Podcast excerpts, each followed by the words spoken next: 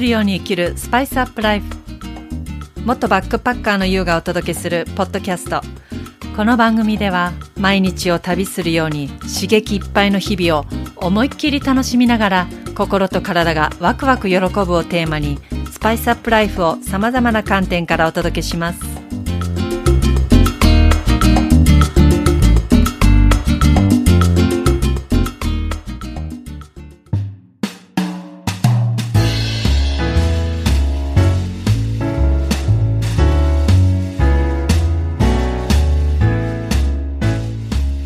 こんにちは、ゆうです。ご無沙汰しておりますがお元気でいらっしゃいますか？東京はすごく3月はなんだろうこう気温差が激しくて結構雨も降ったんですよね。で桜の開花はすごい早かったんだけれどもまだあの木によってはあのちょっともう葉桜になってるのもあるけれどもすごくまだ綺麗な木もたくさん咲いてるのもたくさんあって長持ちしてます。ああもう4月1週目での週末でもう最後かなっていう感じはしますが。本当まだコートが手放せなかったりしたんですけどやっとね今日は久しぶりに暖かかったです。で今日はねちょっとこうまあ東京の方しかちょっとねわからないと思うんですけども青山に行ったんですけどあの髪切りに行ってその青山のあの外苑前のところにある昔青山ベルコモンズってあったんですけどあそこなんかまあよくねいつも通るんだけど改めてなんかこうふっと思い起こしてみてたら青山ベルコモンズって言ったら、まあ、10代20代前半の時ってなんかこう大人の大人が行くところみたいな感じですごくなんか敷居が高いような感じがしてたんですよね。まあでも青山ベルコモンズで待ち合わせっていうのなんかもうすごい大人の感じがしてたからもう子供ね10代20歳前後の私にはもうとってもとってもそんな遠い遠い世界だと思ってたんですけど今あの青山ベルコモンズないんですけどなんかねネットであの見てみたら1976年昭和51年にできて2014年平成26年に閉業してんですよね。でそっからすごくもうあそこなんかなんか建て替える感じはすごいあったけどもなかなかなかなかこう何ができるんだって感じだったけどでもあの立派な建物ができて今ホテルとか、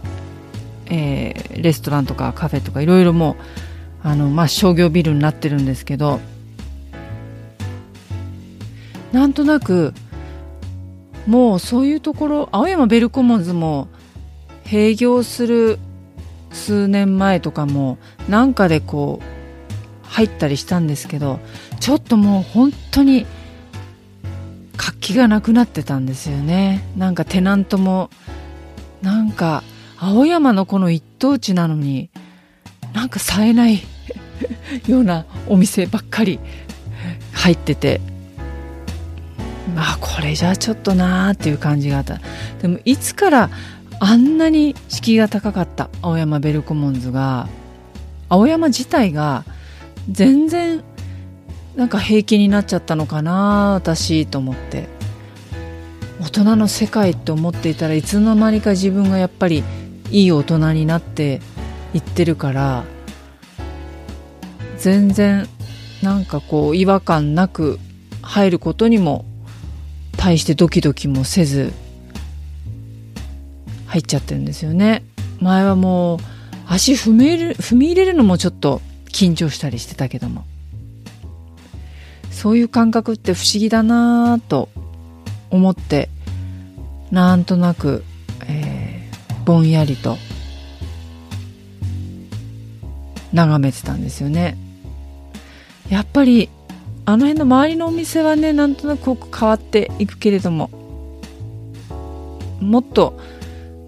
今はスマホで気軽に写真ねあの撮れるけどもあの当時ってねそれこそ映るんですの時代だから。そんなねしょっちゅう持ち歩いてるわけじゃないし。若いとそのなんか記録に残しとこうなんて思わないから。そんないちいち写真も撮んなかったけど。ああ今撮っとけばよかったなって。思ったりしちゃう。でもあの急に今日渋谷から、えー、表参道外苑前って出たんですけど。びっくりするぐらい外国人の観光客が増えてて。もうほんと増えました。あの渋谷の両替所が20人ぐらいね並んでた。あんなに並んでんのちょっとあんまり見ないので。であの表参道とかあの辺も電車もすごいもう満員もうぎゅうぎゅう詰め。で外国人が本当にあの多くて。欧米人が多いかな、うん、すごく多くて。いやどんどんどんどん旅行者増えてんだなって思いますね。あので渋谷のねスクランブル交差点は観光地として人気だからあそこのもう一時コロナの時はもうあそこ写真撮る人もほとんどいなかったけど今日はまたバーッとね並んでね上からのスクランブル交差点みんな撮ってた。うんなんかこうコロナの前の光景がだんだん戻ってきたなと思って。じゃあ私もちょっとね海外そろそろ行きたいなと本当に思いますけど。なんせね円安だからなんかいちいち なんかこうね燃油サーチャージも高いし。まああんまり気にせずねそういうの行く時は行くんですけども。まあなんとなくその時が来たらきっと行動に移すだろうなと思います。もう何も構えず行く時はサクッと行っちゃおうかなと思ってます。なんかねこう最近私はあんまり弾けてないんですよね。こう弾けてないって言うと変だけど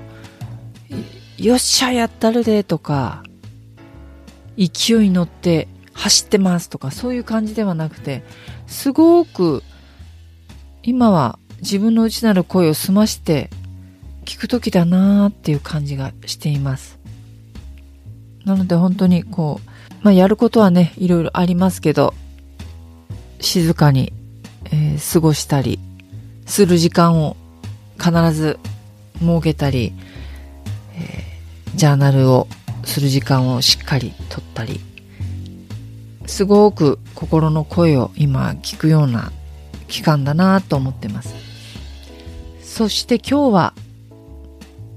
気乗りがしない時はやらなくていいっていうテーマでお話しします。これは誰もがあるんじゃないでしょうかね気乗りしない時っていうのは。例えばもう友達との約束っていうのはまあちょっとね、前々から約束するわけで、その時は、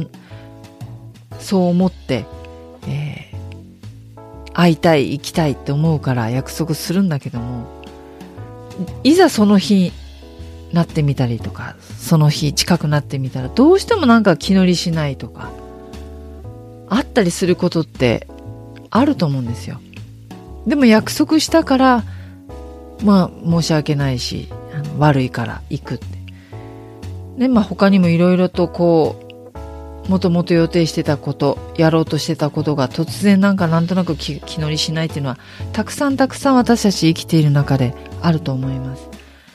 ただね、これも、気乗りしないときは、私はもう放置する勇気ってとっても大事だと思うんですよ。もう気持ちが乗らないですからね、気乗りしないっていうことは。そこに自分に鞭打つ必要はないんじゃないかなって思うんです。自分に鞭打つ時、うん、鞭打つ必要ないんでね。本当に。これって別にあの、自分に甘えてるとか、そういうのとは違うんですよね。あの、気乗りしないからやめるっていうことは自分に甘いとか、そういうことではないと思うんです。気乗りしないのは心が乗っていってないんだから心の声に沿ってないんですよね本当にこのなんていうのかなやりたいのに本当は自分はやりたいのにめんどくさいとかそのそこまでの過程がめんどくさいってもちろんね大いにあると思うんだけども分かっているのに面倒とかそういうのはもう堕落ですよね。確かに。自分の心の声に面倒という面倒くさいという蓋をしてしまってるから。それは決していいことではないと思います。ただ気乗りしないっていうのはもう感情がそこに乗ってないし本当にあの自分の心の声に沿ってやりたい時っていうのは自分の気持ちと体が合致した時はもう直感的に行動してるのでもう動いてるんですよ。ぐだぐだしてないダラダラしてないんですよね。もう思考でいろいろ考えすぎてもいないしやっちゃってるので。そういうことを人生の中でなるべく増やしていきたいし毎日の中で増やしていきたいと思います。ぜひそういうふうに生き、惰性で生きないということですよね。断れないから、悪いから、最初に決めたことだからと。だからっていうことではなくて、どんどん、なんだろう、気持ちが変わってもいいと思うんですよね。それは毎日私たち同じではないから天気が変わるように空気が変わるように私たちの気持ちも感情ももう流れる雲のように変わっていくわけですからその時その瞬間に本当に自分が気乗りすることをやっていく。それがすごく人生の純度を高めていくのではないかなと思います。疲れること違和感があることというのはどんどんどんどんそぎ落としていく。そうすることで私たちのエネルギーって上がっていきますよね。純度が高まっていくから。でも気乗りしないってことはそもそもエネルギー下がってるんだから。やってもまあいい結果は別に出ないし心地よくないので、うん、そういうことはどんどんなくしていきましょう。それでは今回も聴いていただきありがとうございました。次回またお会いしましょう。